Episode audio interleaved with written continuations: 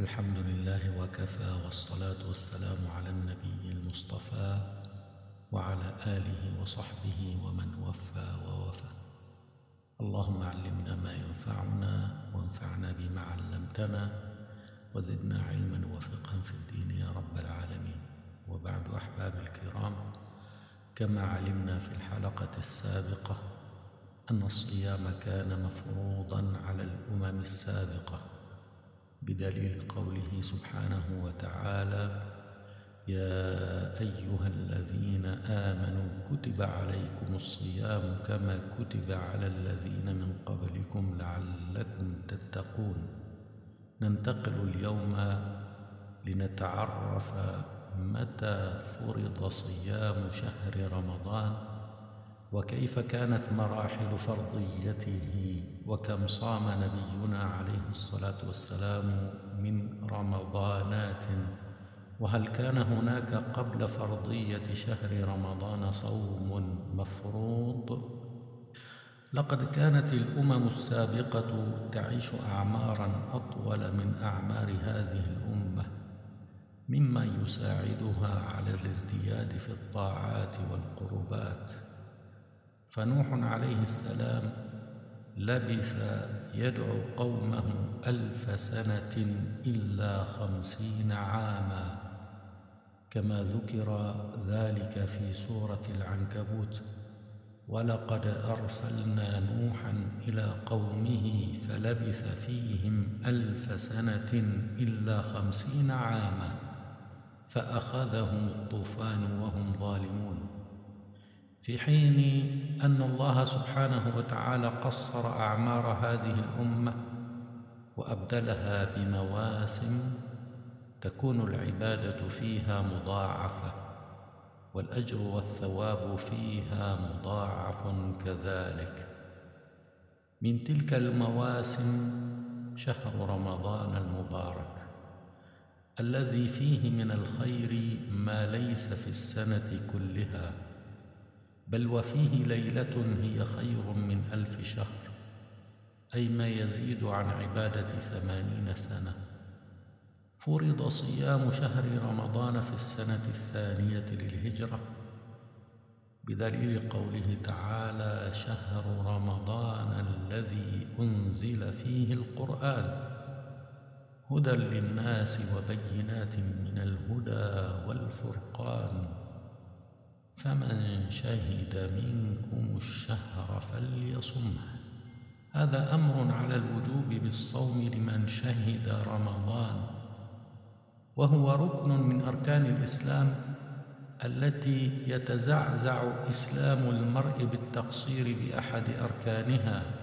يدل على هذا ما رواه الشيخان البخاري ومسلم من حديث عبد الله بن عمر رضي الله عنهما قال قال رسول الله صلى الله عليه وسلم بني الإسلام على خمس شهادة أن لا إله إلا الله وأن محمدا رسول الله وإقام الصلاة وإيتاء الزكاة والحج وصوم رمضان وكان تشريع الصيام على مراحل ففرض أول ما فرض من صيام صيام يوم عاشوراء ثم نسخ فرضية صيام يوم عاشوراء وصار على الاختيار.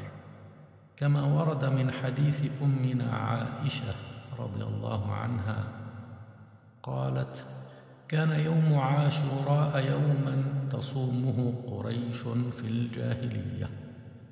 وكان النبي صلى الله عليه وسلم يصومه فلما قدم المدينة صامه وأمر بصيامه. فلما نزل رمضان كان من شاء صامه ومن شاء لا يصومه. وعن جابر بن سمرة رضي الله عنه قال كان رسول الله صلى الله عليه وسلم يأمرنا بصيام يوم عاشوراء ويحثنا عليه ويتعاهدنا عنده. فلما فرض رمضان لم يأمرنا ولم ينهانا ولم يتعاهدنا عنده. هذا الحديث في مسلم. وأما رمضان فقد فرض صيامه في السنة الثانية للهجرة.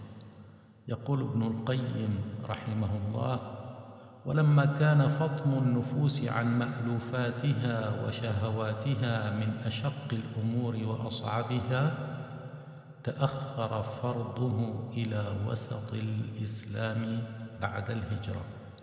لما توطنت النفوس على التوحيد والصلاة وألفت أوامر القرآن فنقلت إليه بالتدريج. وكان فرضه في السنة الثانية من الهجرة. فتوفي رسول الله صلى الله عليه وسلم وقد صام تسع رمضانات. انتهى قوله رحمه الله من زاد المعاد. وكان فرضه على ثلاث مراحل. المرحلة الأولى التخيير بين الصوم أو الإفطار. مع إطعام مسكين عن كل يوم. قال الله تعالى وعلى الذين يطيقونه فدية طعام مسكين فمن تطوع خيرا فهو خير له وأن تصوموا خير لكم إن كنتم تعلمون.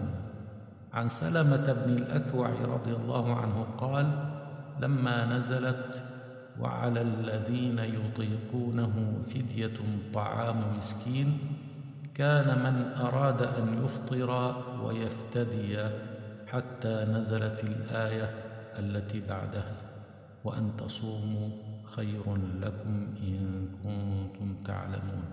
يقول الشيخ ابن عثيمين رحمه الله وقد فرض الله الصيام في السنة الثانية اجماعا فصام النبي عليه الصلاة والسلام تسع رمضانات اجماعا.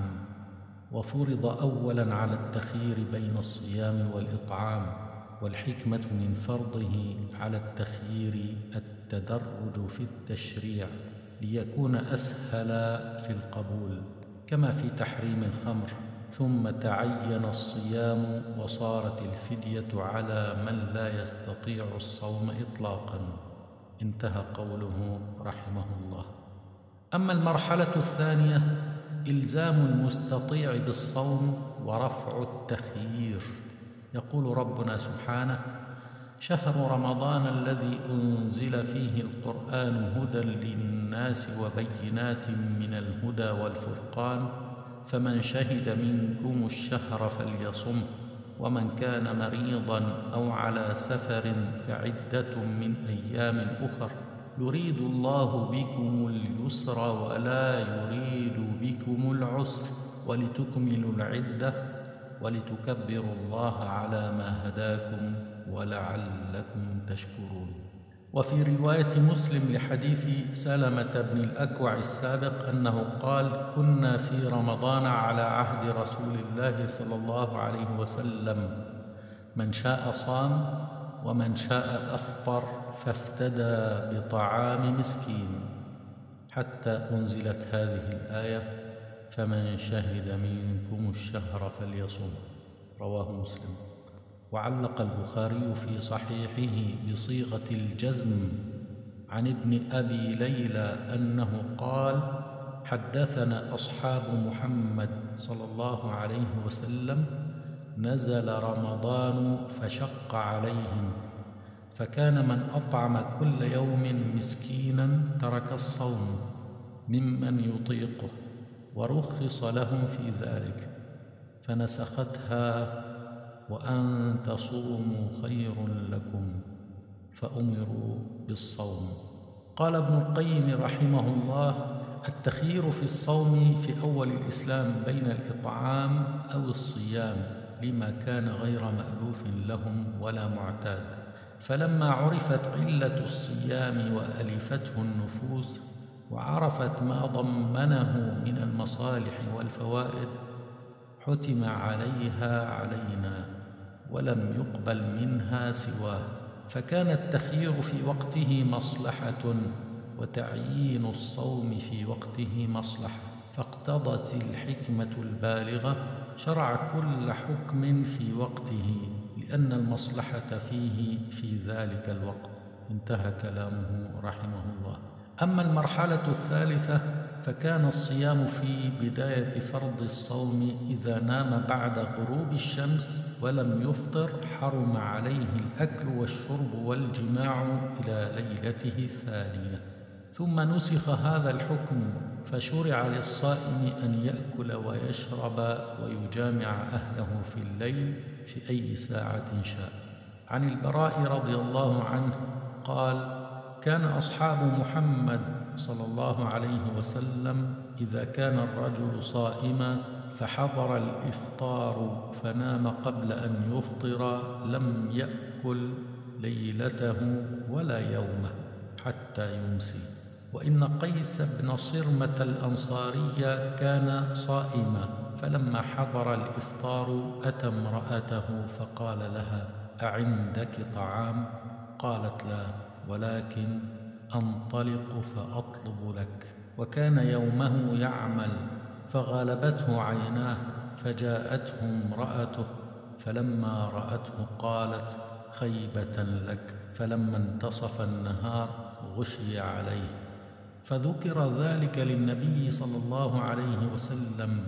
فنزلت هذه الآية أحل لكم ليلة الصيام الرفث إلى نسائكم. ففرحوا بها فرحا شديدا ونزلت وكلوا واشربوا حتى يتبين لكم الخيط الأبيض من الخيط الأسود من الفجر.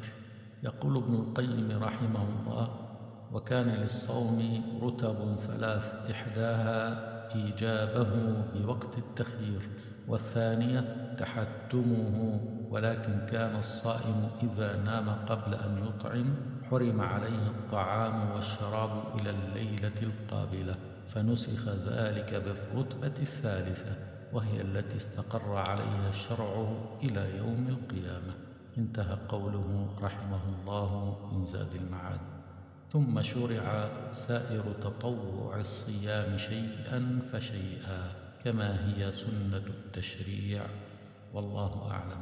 أسأل الله سبحانه وتعالى أن يبارك لنا وأن يعيننا وأن يتقبل منا أعمالنا. آمين. اللهم آمين. وصل اللهم على نبينا محمد وعلى آله وصحبه أجمعين.